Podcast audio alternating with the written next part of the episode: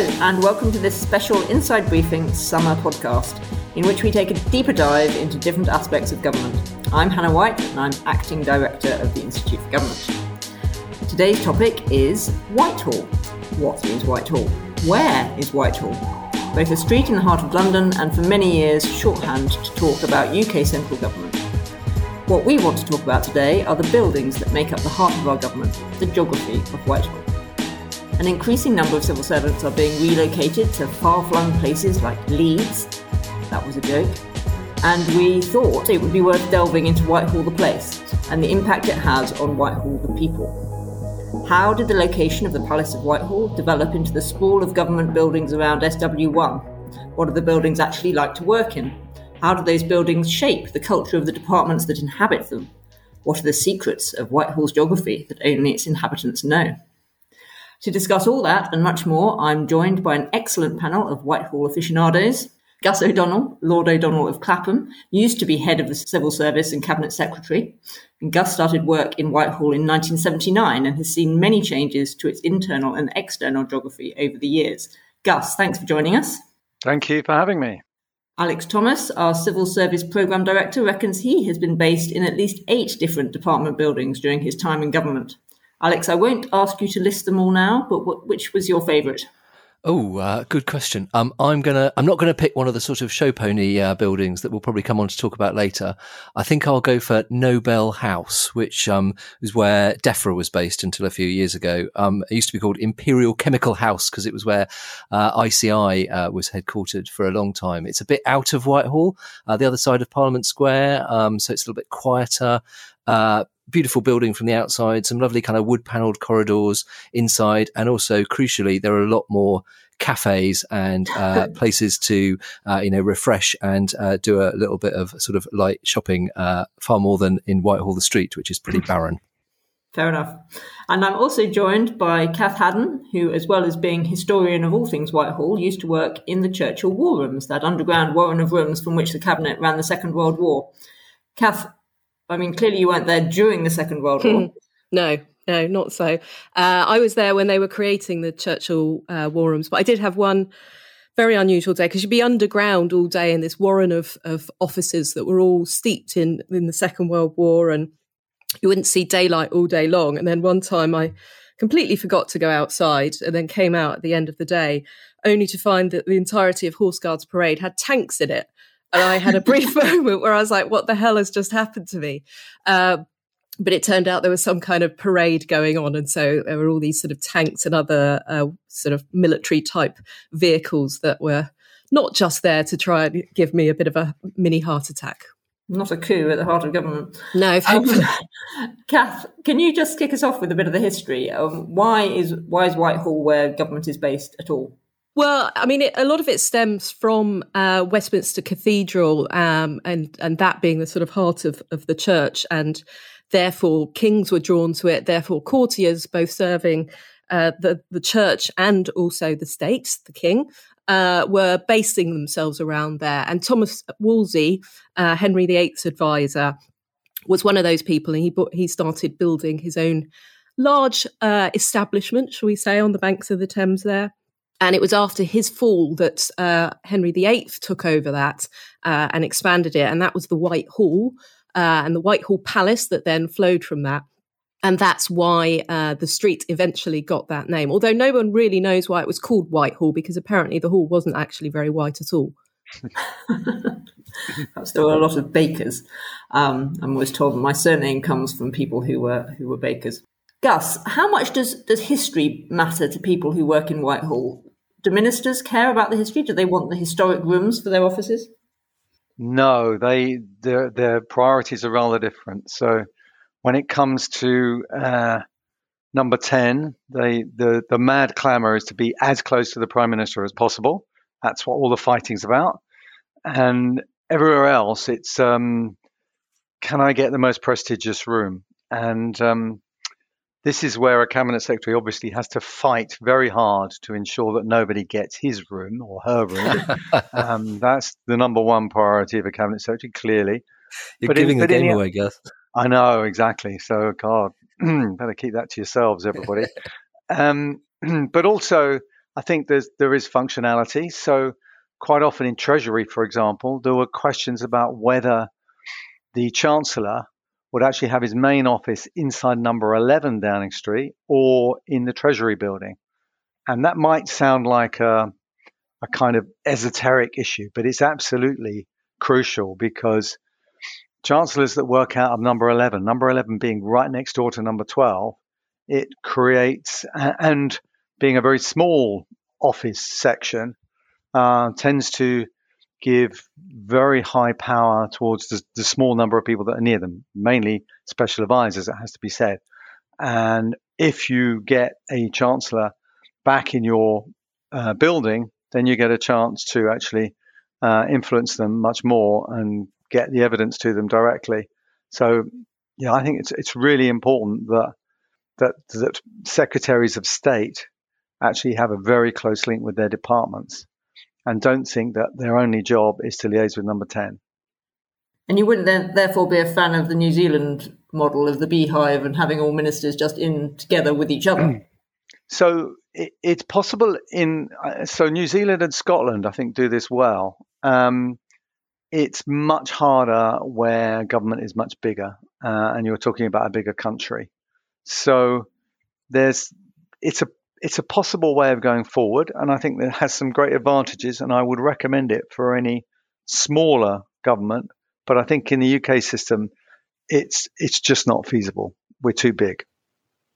You can't have enough enough ministers and enough of their um, private offices and, and SPADs and so on together to fit them all into one building. That's right. It would it would just be it would be a massive building, and and you partly get the issue that you get if you look at say Australia uh, with Canberra, uh, and you know it, it it it creates this bit where there's this big part of government and it's all in one building. And in essence they kind of lose touch with the rest of the world. And i think this happens where you have a location where the, it's in the capital city but the capital city is just about government. So uh, I spent two terms. Uh, Alex was talking about his favorite office. My favorite office was uh, when I was working at the IMF um, in hmm. Washington, um, because you're well, it, it, allows you to interact with the outside world a lot. But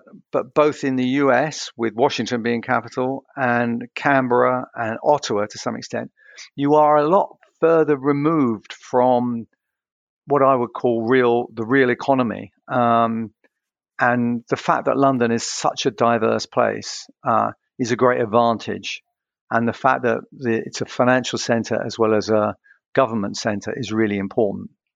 And I think, I mean, Gus Gus makes a point there, which I completely agree with about being isolated from the uh, sort of the real world, the wider uh, world. You know, it's uh, difficult enough to keep in touch uh, at the best of times.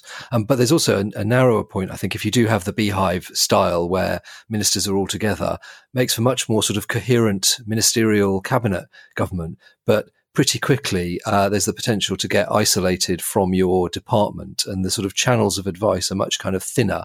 It's more likely that gatekeepers are, are sort of curating the sort of information that is getting to ministers from their department. So I do think there's a real risk that ministers become uh, isolated from their department, which to me, I mean, this is the point of what we're talking about today, speaks to the power of geography, if you like. It's amazing how even just being on a different floor of a building uh, or, you know, next door um, uh, uh, affects the, uh, the kind of thickness of the contact that ministers and other kind of powerful decision makers get with um, with their advisors.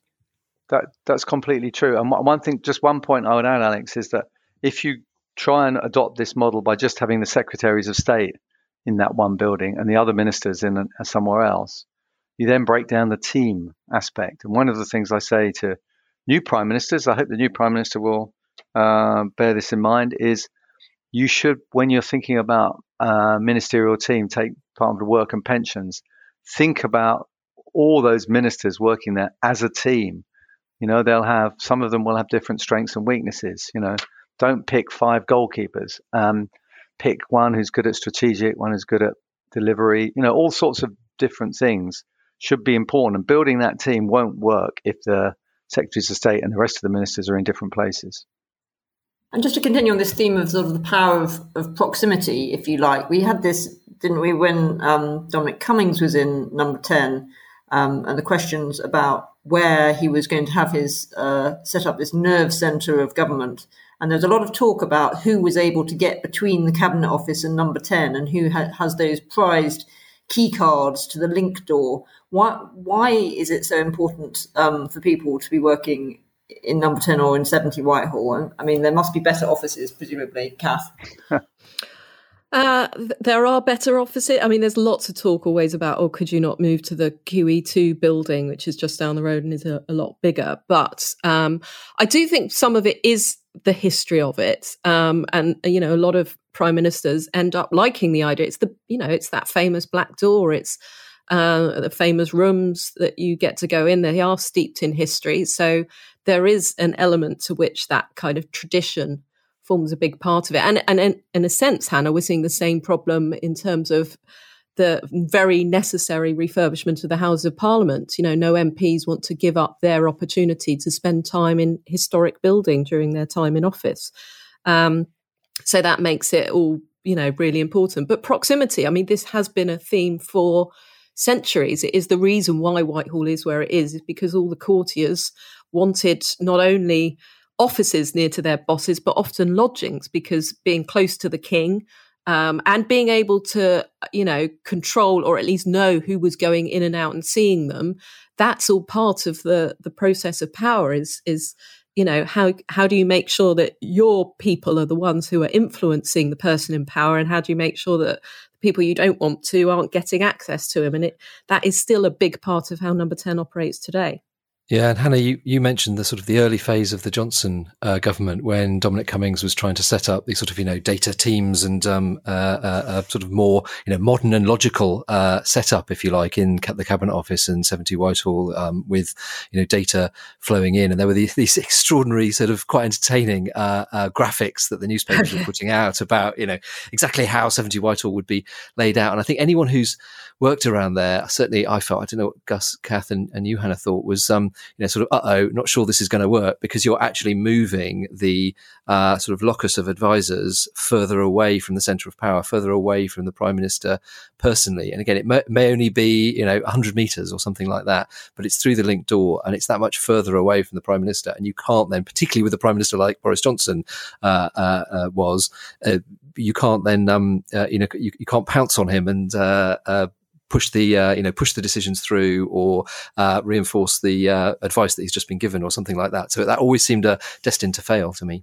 Yeah, and I mean I've put forward a few cynical points, but there are some very uh, normal office working environment points about proximity that were brought up around that time, and also in the aftermath of Partygate, when again they were looking at this office of the prime minister and yet more ideas of revamping everything, and that also Im- involved moving uh, people away and and they were saying well the problem is like if you're not there and you don't hear the various conversations that are going on um, you know you're you're you don't understand the sort of what's going on with decision making and therefore you can't put in your thinking you can't incorporate it into yours. So there was some arguments that okay it's not quite a, you know a, a modern open plan office but something about the warren of rooms in number 10 still does allow you that opportunity to sort of you know for for accidental encounters or for you know proximity that allows you to be part of the decision making process that allows for a sort of better team working all those kind of things um, so there are some sort of you know more modern aspects that you could think about that aren't just about sort of controlling the king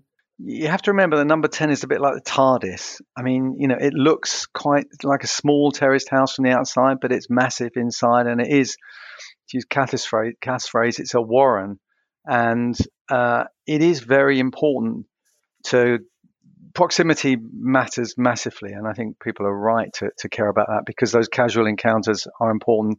The office that's right next to the prime minister, the gatekeepers, are massively important. Otherwise, anyone pours in, and and you know that that leads to chaos. So, but part of the issue, I think, if, if people are listening, thinking, well, well, you know, why don't why don't you change this? Why don't you make it uh, more efficient and all the rest of it? Is the I always call it the uh, my own problem. You know, the the Augustine problem. You know, the law give me chastity, but not yet. Everyone wants to revamp Number Ten, but not yet. Like like mm. uh, Parliament, because they look back on episodes and God, I lived through it. Uh, Black Wednesday, for example, with John Major as Prime Minister, we were in um, uh, Admiralty Arch, uh, you know, building nearby. No, no screens. You know, the, it was a chaos. No Reuters screens and the like. Absolute chaos. We were on the phone to try and find out what was happening to the exchange rate. I mean, so it, it, we absolutely should uh, renovate uh, number 10 and 70 Whitehall. We absolutely should renovate Parliament.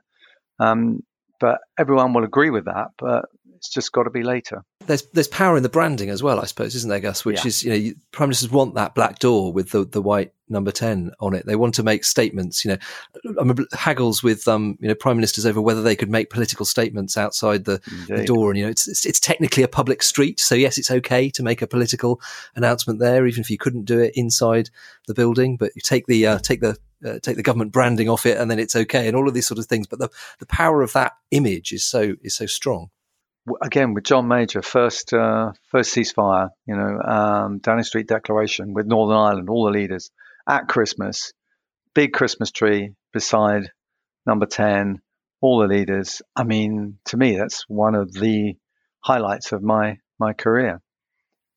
That photo. So yeah, it's really massively important. And you mentioned earlier, Gus, the, the cabinet secretaries uh, office, very mm. impressive office. Can you describe how that fits within the geography uh, of Whitehall and, and why that's important? Obviously, it's central. I mean, people will know if they've watched Yes Minister that it's in uh, the Cabinet Office, I 70 Whitehall, not inside number 10.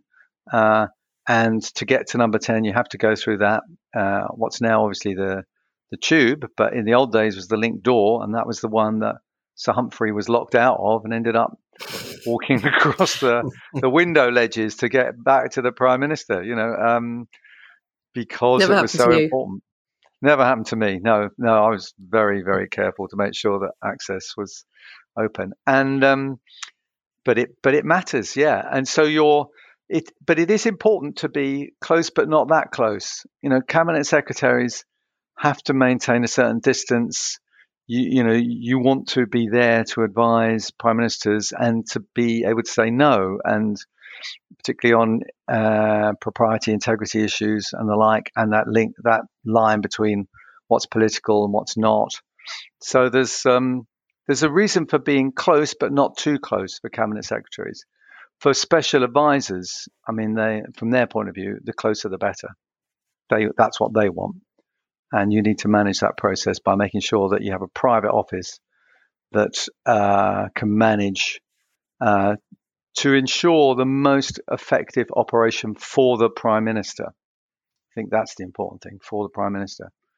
And, and prime ministers will often tell you, for God's sake, can you kindly keep the special advisor X or Y out of my hair? They're driving me mad. and, you know, so, so we have to take their keys away sometimes.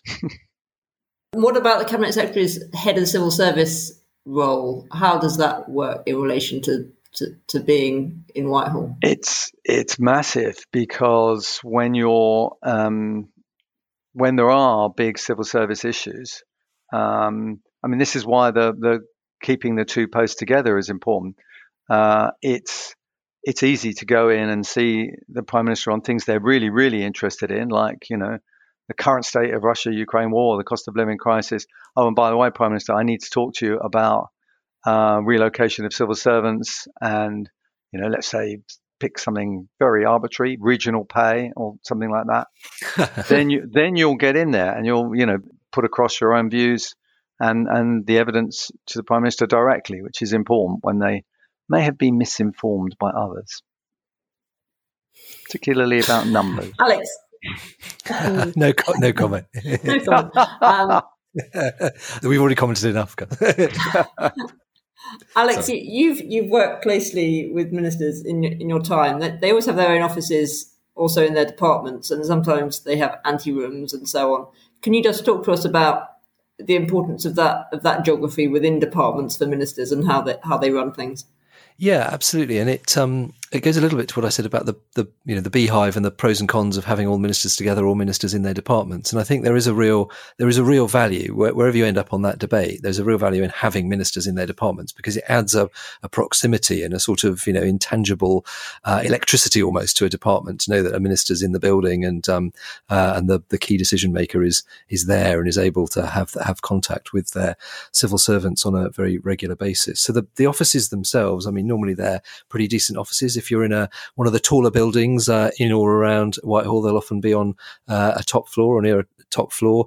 Um, a nice, you know, nice sizable office, sofas, um, uh, a few uh, choices from the government art collection on the walls, um, which is one of the uh, you know one of the perks of a minister. Soon after they uh, join, uh, soon after they they take the job, they can take a trip to the the art collection, uh, and then outside they'll have a private office, normally a slightly kind of grottier office or um, uh, slightly less um, uh, slightly less uh, glamorous, but uh, where private secretaries are crowded in there, depending on the seniority of the minister, three, four, five, six, seven, eight private secretaries um, who are there um, to run the minister's diary, to manage the flow of paper, actual or virtual, going into uh, the minister's um, uh, going into the minister's um, red box.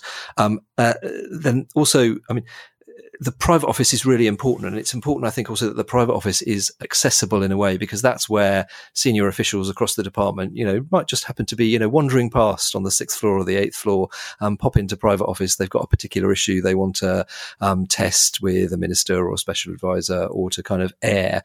Um, and the the accessibility of the private office is really important as, as, as well because they are, you know, literally and metaphorically the gatekeepers for um, for the ministers. So it does really matter in, in being being in the department. That said, you know, not all civil servants can work in the building that um, uh, that uh, the ministers are working in. We may get, get onto it later, but it is also important to remember that there are lots of civil servants, you know, miles outside London who uh, uh have very little to do with um, with ministers. But those kind of very senior ones who who are advising on the policy decisions are are, are you know, keen to be present.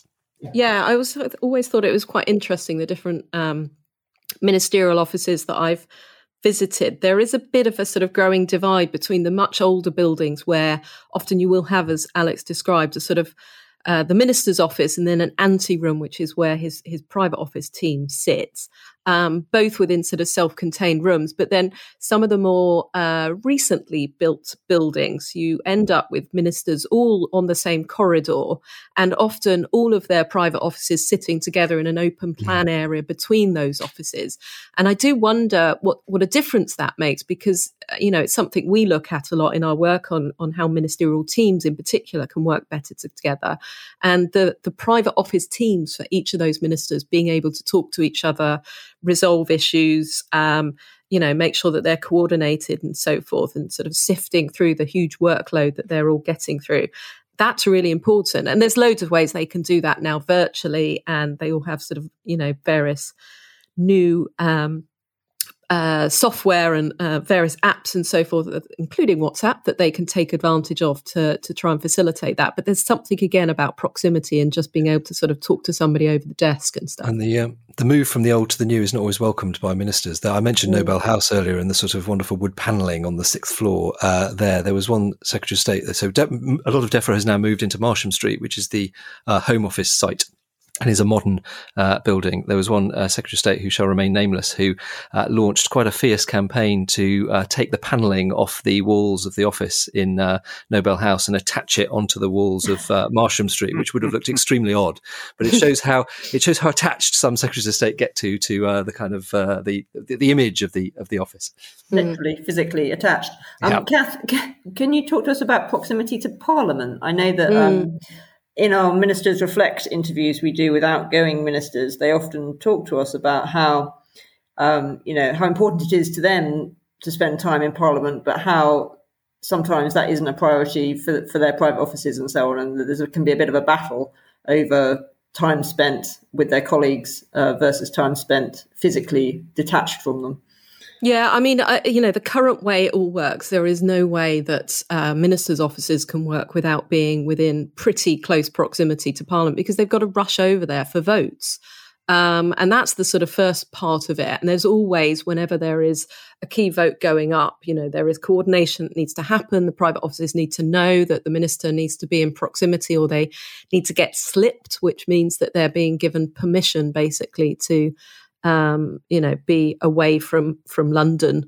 Um, and from proximity to Parliament for a key vote. Uh, but for ministers, it's it's more than that because you know again, it's the chance encounters. A big part of what they do uh, not just as being um, ministers, but also as MPs, means that they have to be around their colleagues, uh, their parliamentary staff. They need to be talking to them. Um, you know, many of them will talk about the fact that they can lose their job uh, in a bad afternoon happening in Parliament. So we we've talked to former ministers who said that what they would do is sort of insist that there was an extra hour in the diary after, you know, if they had particular departmental questions or some or other meetings over in Parliament, so that they just got to be around there and chat to people. Um, and it was very well illustrated a few weeks ago when uh, Boris Johnson was battling for his political survival, and there was all sorts of talk about you know him touring the tea rooms. Whenever that phrase comes out, touring the tea rooms, that means that somebody's trying to go and, and get some people on side and are just trying to you know run into as many people as possible. Uh, so Parliament's really p- important part of this geography.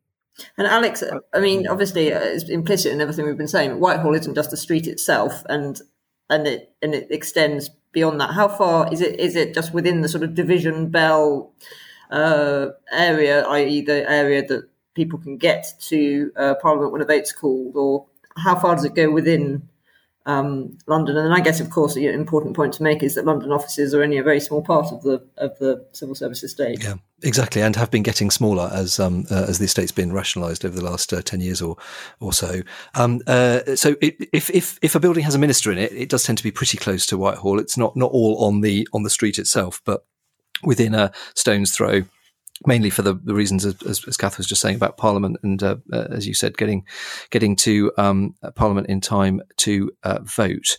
Uh, but there are plenty of offices. I mean, my first office, uh, I remember being quite disappointed when I was uh, my first civil service job was 123 Victoria Street, a building called Ashdown House, which was one of the most boring buildings you can imagine, and really didn't look at all like the kind of beautiful stone Whitehall um, impressive buildings that that I'd imagined.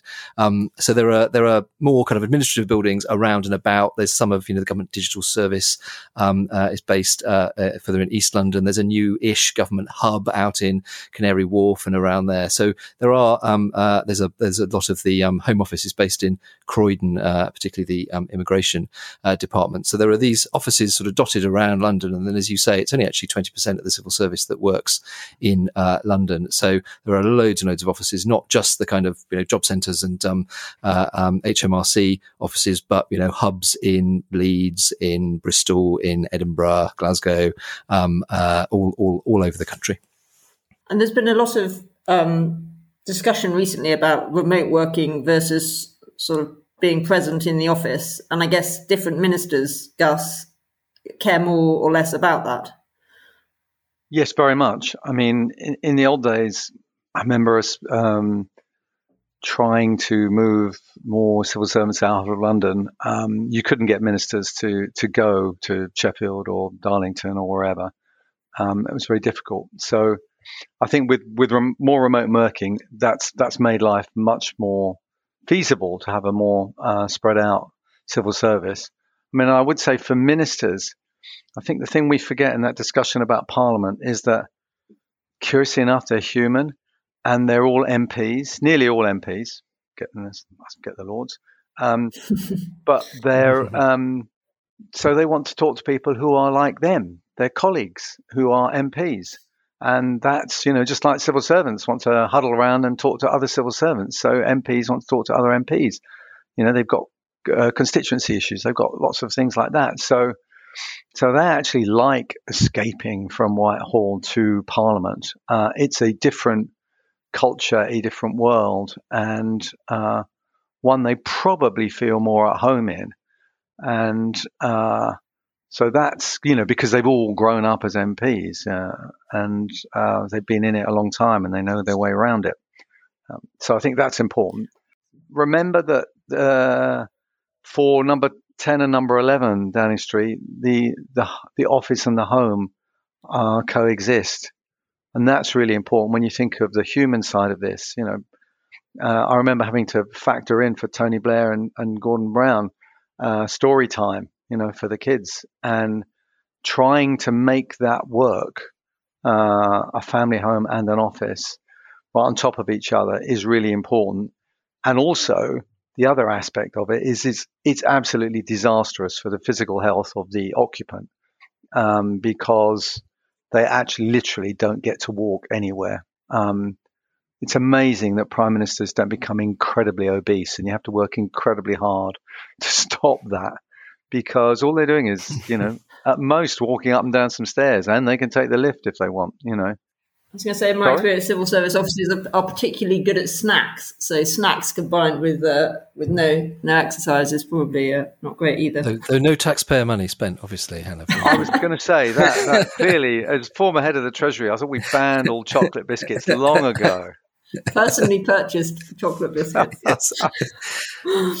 um, Gus, Alex, I won't ask either of you to break the Official Secrets Act, but Cath, um, mm-hmm. what about secret? War? I never signed it. Yeah, um, yeah. Well, I mean, I talked about the Cabinet War Rooms earlier on, which is the most well-known part of the sort of uh, you know military side of of the buildings of of Whitehall, uh, which is was basically just um, extra rooms in the basements of the Treasury building where they put a sort of concrete um, skirt, I think is the, the phrase we use for it, over the top of it. But it's, I mean, by the end of the Second World War, when the V 2 rockets were going down, it wouldn't have covered, you know, it wouldn't have protected anyone from that. And Churchill didn't really like the, the building. It was used for administrative purposes, it was used for cabinet, war cabinet meetings, but it was never uh, the place that Churchill wanted to actually spend his evenings, even when the Blitz was in full flow. Um, so there were other sort of buildings used for that. But then by the time the Cold War started up, um, you know, the, the realization that nuclear war uh, would bring much greater destruction and the need for, um, uh, you know, greater protection has we assume we don't you know there's not a lot of not a lot known about this but has led to a sort of you know greater amount of space of bunkers um, under certain buildings and also there were all sorts of tunnels where cables were put that you know there are rumors about which of them are tunnels now for for traveling around so that you can get to different parts of whitehall without going above ground. Uh, but some of them i'm sure mm. are um, more rumor than reality. So so yeah we don't fully know what's actually subterranean in whitehall. I'm sure gus and alex know a little bit more than me um, but um, but it is one of those sort of mystery parts of whitehall that that only the people that work there get to find out about Alex, we know a bit about Cobra, don't we? That's often uh, mentioned in the media. Yeah, so Cobra, uh, the uh, sort of you know, glamorously named, but actually, as ever, you know, administratively titled Cabinet Office Briefing Room, um, uh, is based in 70 Whitehall. That is sort of behind, you know, in a in a secure zone. You have to kind of give in your phones and um, uh, make sure that your name's on the list and all of that. But that is part of the you know part of the heart of Whitehall, and I think it's really important actually, if we're talking about the geography, that the the civil contingency uh, and you know broader contingency brain can be located very close to the centre of um, uh, the center of power, the center of decision making. So it's really important that, you know, if need be, within moments, a prime minister can be chairing a a, a meeting and make, making uh, you know real time decisions about um, about that. I think we saw you know lots of lessons to learn. We've written about quite a lot of them about um, uh, about how that architecture and machinery can be improved um, uh, from the COVID experience and from other um, crises. But the fact it's you know it needs to be absolutely embedded in the very center of government because ultimately it's the prime minister um, advised by people like uh, like like uh, Gus used to be, uh, to take those kind of life and death decisions in a in an emergency. Cobra is very important, um, but also you were talking about the the secret passages and all the rest of it, and um, obviously I am not going to reveal any uh, official secrets, but um, during the coalition talks, there were there were times when we needed to get um, different parties together, and you had masses of press camped outside virtually every government building, and certainly uh, we made good use of facilities then, and people have written about that in their memoirs. So that's why I can mention it. But um, uh, you, you, do need that uh, facility, um, most certainly. I was just say one thing about the the street, and this may be maybe me waxing kind of lyrical a little bit, but Whitehall is a really beautiful street, and I sort of feel like we haven't quite kind of got got across that. The nature of the buildings, there's a sort of you know how power, how the importance of these buildings and how they affect everybody's lives is reflected um, in mm. in those those buildings. And there's something about the history, you know, the decisions that were taken in the 19th century and um, uh, first part of the 20th century to create those buildings and to create that kind of you know solidity and physical representation of the sort of con- continuation of the state. As I say, I'm getting overexcited and over lyrical, but there's just something about Whitehall that has that still has that sort of uh, romance and, uh, and and physical representation. One of my one of my favourite stories mm-hmm. about um, about how Whitehall could have looked was that um, the designs for what became St Pancras Station, the Midland Hotel mm. in St Pancras Station, um, uh, were going to be the Foreign Office, and it was only because Lord Palmerston had blocked um, uh, George Gilbert Scott, who'd been commissioned to design the Foreign Office in the in the middle of the 19th century, that we didn't have basically St Pancras Station sitting in the middle of Whitehall. But but that that white building as the as the as the Foreign Office was created then sort of set the tone for the whole the whole street. So anyway, forgive my lyricism, but I just wanted to sort of get that in. Can I just add one bit that which is that, that and the stories that are associated with the different rooms. So I remember going in for the the press conference when Gordon Brown was announcing the independence of the Bank of England, and it was we were announcing it in the room where Churchill had gone out to uh, greet people who were all in in Whitehall uh, at the end of the war, and it was uh, you know the there's so much history and so many things have happened in those rooms that I think that that really does give you a sense of uh, being at the heart of government and the important issues that have been decided there for for all of us. And Cath, I was going to allow you a, a final uh, opportunity to wax lyrical on the historical um, remnants which remain in Whitehall. Yeah, well, I think, I mean, Alex is absolutely right, particularly about the Foreign Office building and then the um, Treasury building next door or the government offices, Great George Street, as they are officially known. I've never known how you're supposed to pronounce the acronym there of GOG, GOGs or something like that. GOGs. GOGs.